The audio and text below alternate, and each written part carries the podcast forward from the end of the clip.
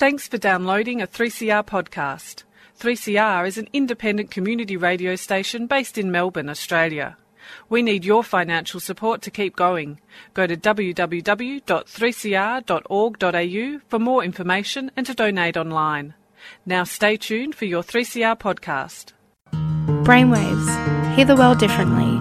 Bringing community mental health to you, raising awareness and challenging stigma. Tune in to 3CR Community Radio, Wednesdays at 5pm. Melbourne's Drive Time radio program, featuring community organisations, powerful stories and information. Find us at brainwaves.org.au. Proudly sponsored by Wellways Australia.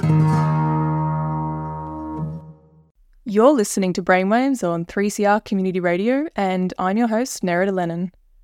I'd like to acknowledge the traditional custodians of the land on which 3CR resides, the Wurundjeri people of the Kulin Nation, where sovereignty has never been ceded, and I pay my respects to elders past, present, and emerging.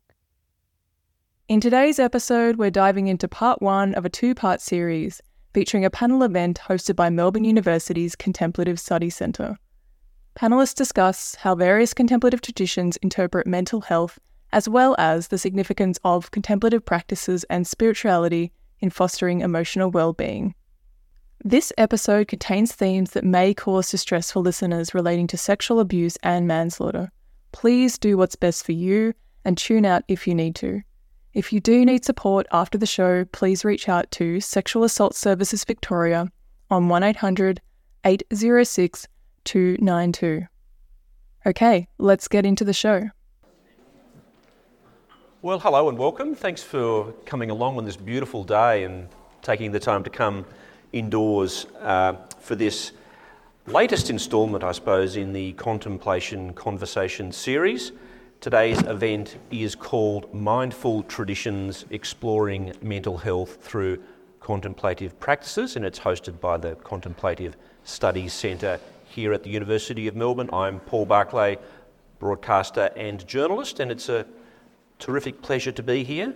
I'd like to acknowledge the Wurundjeri people who are the traditional custodians of the land we are on, and I would also like to pay my respect to elders past and present of the Kulin Nation and extend that respect to other Indigenous Australians present today. We are joined by a wonderful panel of speakers today, and let me introduce them to you. On my left is Jess Huon, a meditation teacher in the Insight tradition. Jess has trained in traditional Buddhist monastic settings, in interfaith contexts of meditative inquiry, and uh, also within long periods of solitary forest practice. Uh, while deeply informed but not bound by tradition, her style is very much grounded in contemporary life. Next to Jess, we have Saara Sabbagh, founding director and president of Benevolence Australia. Saara has been active in the field of youth and community work in Melbourne for over 25 years, and Benevolence is a grassroots community organisation that sees itself as part of the global scholarly and spiritual revival, aiming to reclaim the narrative on Islam, which I think is particularly important at the moment, and conscious ethical living in the modern world. Welcome to Saara. And on the end of the panel, I said I was just going to introduce you just as Sunim, but perhaps I should give you your, your full title of Venerable BomHyon Sun. I hope I've got that right. Did I, did I bugger that up? Uh, um, it's close enough. Okay. Sunim is a chaplain That's and why I say just call me Sunim. Yes, yes. Uh, a, a chaplain and uh, doctoral research candidate at Western Sydney University, a past chair of the Australian Sangha Association and Buddhist member of the Religious Advisory Committee to the Australian Defence Forces, uh, and has long been active in chaplaincy and spiritual care, having managed the prison chaplaincy program and established the spiritual pastoral care program for the Buddhist Council of Australia. Please make our speakers welcome. Now, I thought it would be good uh, to start off with to get a sense of your individual stories. Um, So uh, I'll come to you first of all, Jess. Your, your, your personal journey, if you like, if you like, within your um, contemplation tradition, how, how that's influenced perhaps your understanding of mental well-being, or Yeah. something like that. Yes. I'll run with it. Well, it was interesting because we just had a panel this morning and started to talk about this, but it definitely began with some grit and some vulnerability. And uh, like many teenagers, a kind of metamorphic crisis where I started asking a lot of questions. And I do think the driving question was um, as I was quite wild in my youth, explorative, and yeah, and, and, and the driving question was how can we actually be with suffering and our inevitable pain as a human being in a wise way? And what I was seeing around me at the time, um, you know, like a lot of addiction, and I was seeing pe- um, friends with through the addictions and drug use and different things, mental health issues, and yeah, a- and confronted at that time like feeling I, there, there was a different way to live that wasn't leaping over suffering. Yeah, and and and and at that time too, like because I'd been in a lot of different situations and had been in very terrifying situations where I'd been confronted with suffering in a pretty extreme way that had shocked me. Um, it, it was quite it was a very strong question for my own mind too that there's something deeper in the mind than what's just presenting in this moment that there is a deeper reference point for my being that isn't just in the mind and in thinking. And that was part of what sort of led me through. Uh, it- it- it- uh, suffering is such a loaded word too, isn't it? It has a lot of meanings. But you're, I think, talking about a kind of existential suffering, a kind of a suffering that's specifically related to how you were living, or how. Do you want to just give a bit more context to how you were using that term? Yes. Well, I, I think like also friends like seeing drug, drug addiction. Yeah.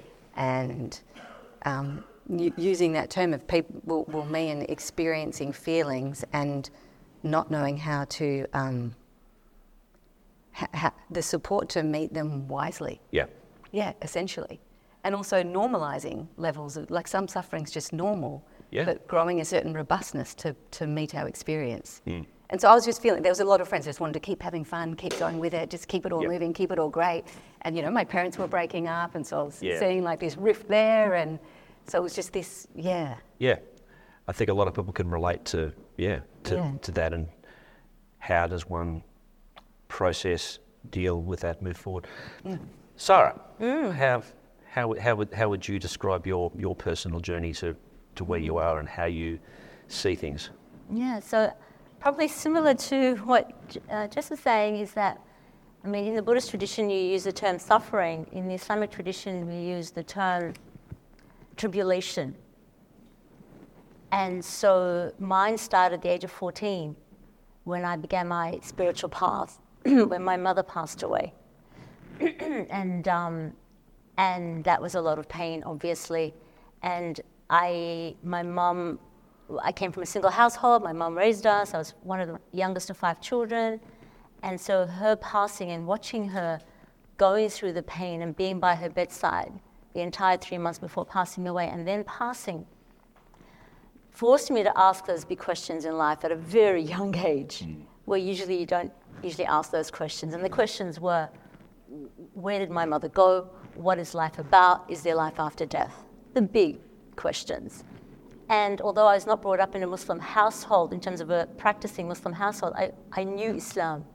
And so for me, it was literally on the day of her funeral that I held on to God.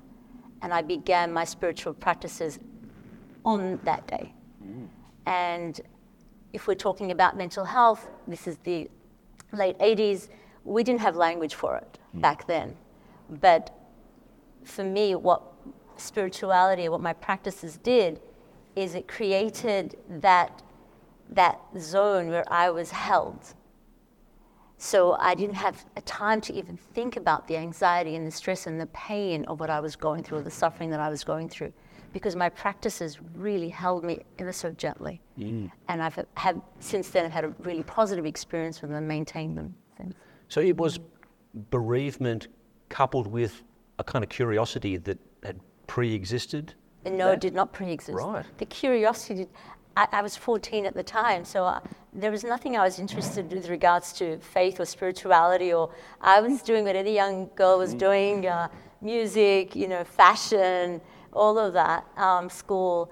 It, it, it, it's the pain that threw me into this curiosity. Because other than that, it would have taken me into an abyss of absolute confusion and pain and suffering. And it was almost I chose to not take that path. And I don't know if I chose it. Like, I, I, I'm a woman of faith. I believe God took me out of it. And so that's the path that led me into the practices and spirituality. And Sunim. Ah. Some food for thought. I, I mean, uh, we've already had that opportunity to kind of Yep. hear each other, and I think the commonality for us is that there was a prime um, split, really. Um, and, you know, for me, I was a very spiritual child. Um, I, you know, I was born in the early 50s, and, you know, it was um, a time where, you know, no one talked about anything of spirit or heart, or you know, it was a, um, and but I was a very spiritual child, and of course, at that time, Christianity was was um, the only visible um, faith tradition in, in Australian society. You know, so so I went, you know, I went along to church and Sunday school, and look, of my siblings, I was the one who wanted to keep going. they reached a certain age, and my parents said, "Okay, you don't need to go anymore." But it did, you know, it fed something in me. But I guess you know, I was actually, you know, I, I'm not really said this publicly, um, but I was sexually abused by a, relative when I was, um, you know, nearly 11 years old, and um, and you know, my mother came, you know, to pick me up, and um, she came to the door and she said to me, "Well, we won't talk about this, will we?" And you know, so I suppose uh, what happened for me it was. I just buried it. But but you know, by by within within a year, I started to unravel in all sorts of ways. But I didn't understand. I had no idea that that was that had any influence. I lost my trust at that point. I was a very trusting, you know, that was my natural. Um, but my trust was broken, and um, and I spiraled um, out of control, crazy you know, like Jess, rebel, and you know, ended up spiraling into the mental health system, and um, and that, you know, that didn't, you know, that was just another form of punishment and banishment, and um, yeah, so so it was it was a really torrid time where I had really no idea what was going on. I just knew that I was hurting very deeply, and that no one was interested to try to help me understand it. Um, and and you know, I was I, I had this tough exterior. People would say to me, "Oh, you're so strong," but of course, you know, I was I was deeply crying and you know, really deeply hel- helpless inside. Um, and so, you know, I guess I I um, you know I managed to get through through school, and um, I, there was always one, at least one person where I was at times like that in my life, who would just see something else in me, and would help me to, you know, to kind of stay afloat. Um, and uh, you know, so I, I, you know, I like Jess. You know, I, I, you know, used drugs for a while, and you know, I just did those things that are very common for people who've experienced you know, a degree of, of, of break of trust. And, um, and then I was saying to the, to the people this morning, you know, the students this morning, that, um, you know, I was in, in a, uh, well, in fact, you know, this was a couple of years later. So I was around in the time of the women's movement and, you know, setting up the women's refuges and, you know, taking to the streets and all that sort of stuff, you know. Um, but I was working in a refuge. Um, it was early days of the refuge movement. Um, and um, without going to a long story, I mean, there were two women staying there, and they had both had teenage girls, um, 15 years old. And, you know, they, they went to stay a night in, um, you know, a friend of mine, her flat or her unit, we call now, was underneath where I was living. And so this friend went away and said, look, give them, let them have that space. And um, anyway, cut a long story short, um, they were drinking and doing all sorts of stuff, and one of them stabbed to death the other one. Mm. And it was, you know, I mean, I, I was just catatonic actually. I just, you know, I, I and but you know, I managed to sort of say to the rest of the, um, you know, the collective that I was working with at the refuge, we really need to talk about this. We really need to, you know, unpack it a bit.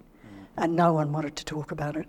Um, and so I ended up back in a in in um, you know a psychiatric centre, and a friend of mine said, "Look, why don't you try something else? It's not working for you."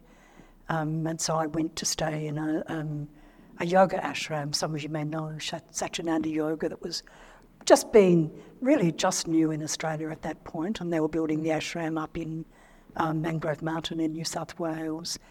And I went there really broken and you know, just no no capacity for anything, and um, and I stayed there. You know, I I you know, as I said this morning, I sat by the river and and just sobbed for a couple of weeks, and and then you know was was assigned to this this activity of making mud bricks to build the you know the the huts for little houses for people. Um, and it was in the it was actually in the in the in the mud pool that I woke up. it's very strange. Like, you know, in making mud bricks, you have this big pool of water and mud, and, and you get in with bare feet and you just stomp to try and make a consistency, you know. and people are putting straw and stuff in, you know, that's a mixture. And it was so liberating. It was like all of this stuff, you know, all of this, you know, kind of out of body fear, pain, hurt, all this sort of stuff. It just landed.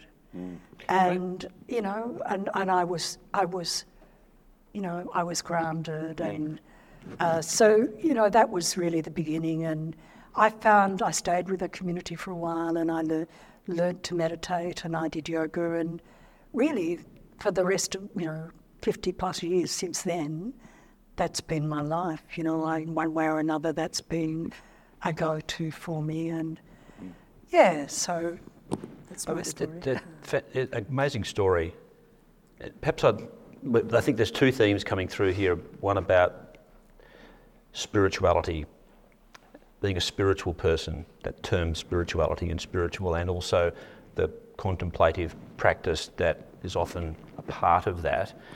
Just tell us, tell us a bit about how you might understand that term spiritual and spirituality yourself and the types of contemplative practice that, um, that you engage with and how it connects with your notion of spirituality. Okay, yes. I was thinking about that because I could answer that in so many different ways. Yeah, but one way, big question. I, it is, no, but what, I would say one way, some kind of method or a practice that you can get behind that's aligned with your deeper values. You know, because we can all say, "I'm in this body, don't know how long, when you really let that land, yeah. it does make sense to love. Yeah. It does make sense to give your deepest presence to each other, to yourself. Mm. It makes sense. I would like to settle into my body and my life while I'm here. Yep. Like that's the, the grounding context or the yep. leveling context, you know. Yep. So there's that. And we can have moments of revelation around that. Yep. We might all have that. It's like, oh, yes, life is so important, you know, and transient that now gets played to aeroplane music and watered yeah. down, and we, we almost like get bored. Yeah. but how do we stay on our toes with that? Yeah.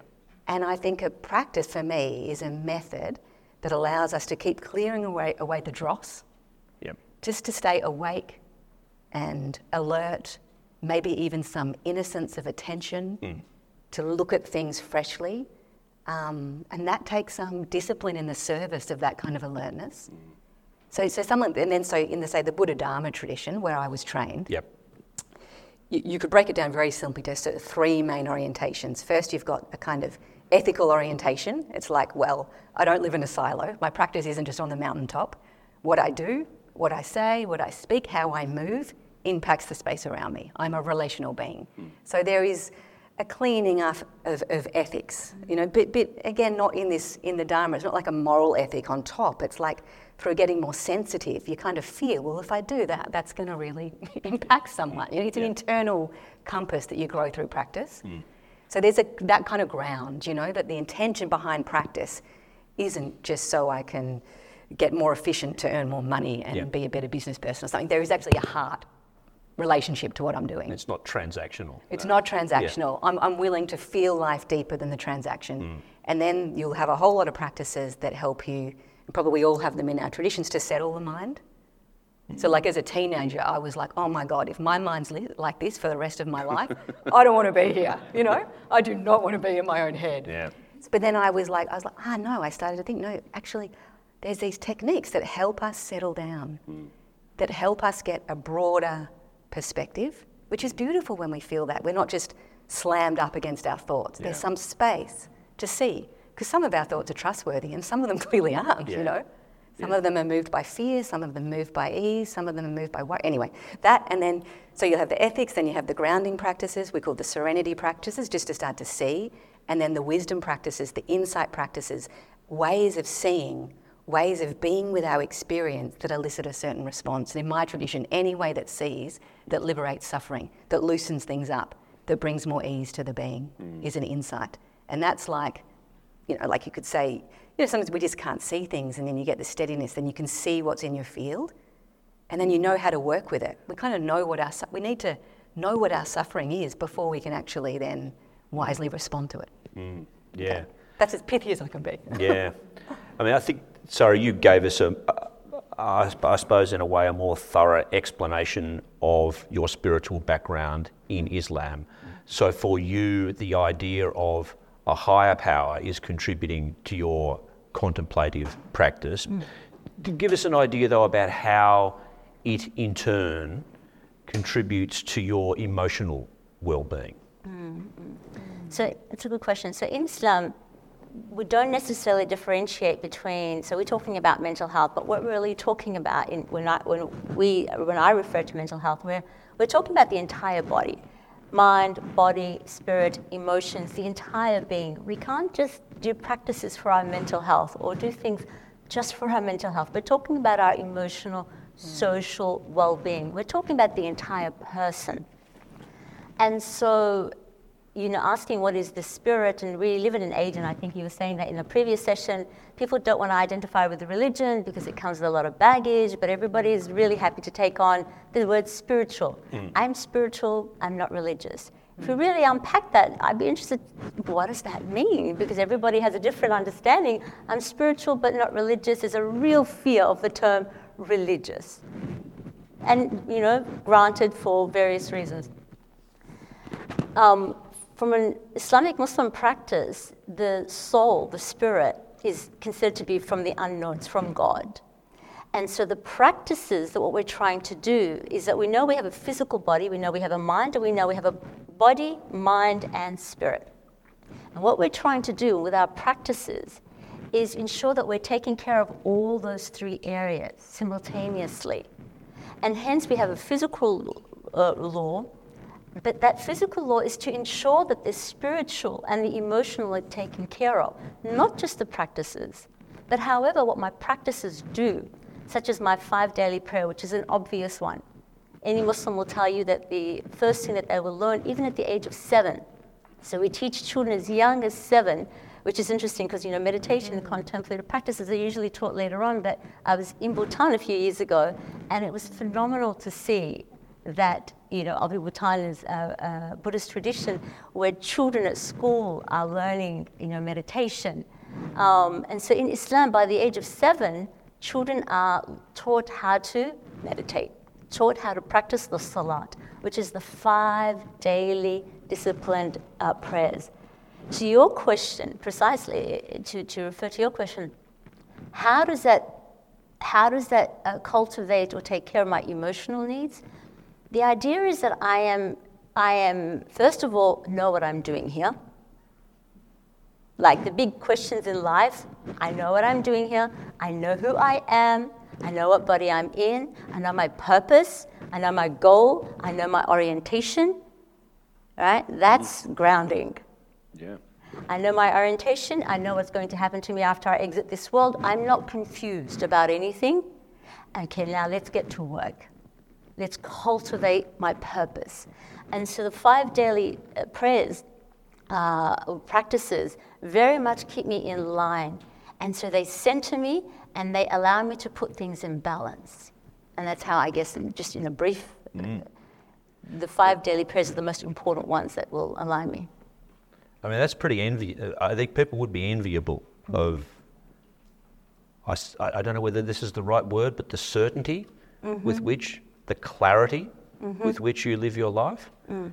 And I would hazard to guess that a lot of the emotional disruption, anxiety, stress, mm. whatever people suffer in various ways is accompanied by a lack of clarity, not just spirit, spiritual clarity, there's clarity of direction Absolutely. uh, and so on. You've been listening to Brainwaves on 3CR Community Radio, and I've been your host, Nerida Lennon. And that's the end of the first episode of this two part series. Be sure to listen again next week to hear the second half of this insightful conversation. This episode can also be found online for those who want to listen again at www.3cr.org.au forward slash brainwaves. Thanks for listening, and I hope to catch you next week. You've been listening to a 3CR podcast produced in the studios of independent community radio station 3CR in Melbourne, Australia. For more information, go to allthews.3cr.org.au.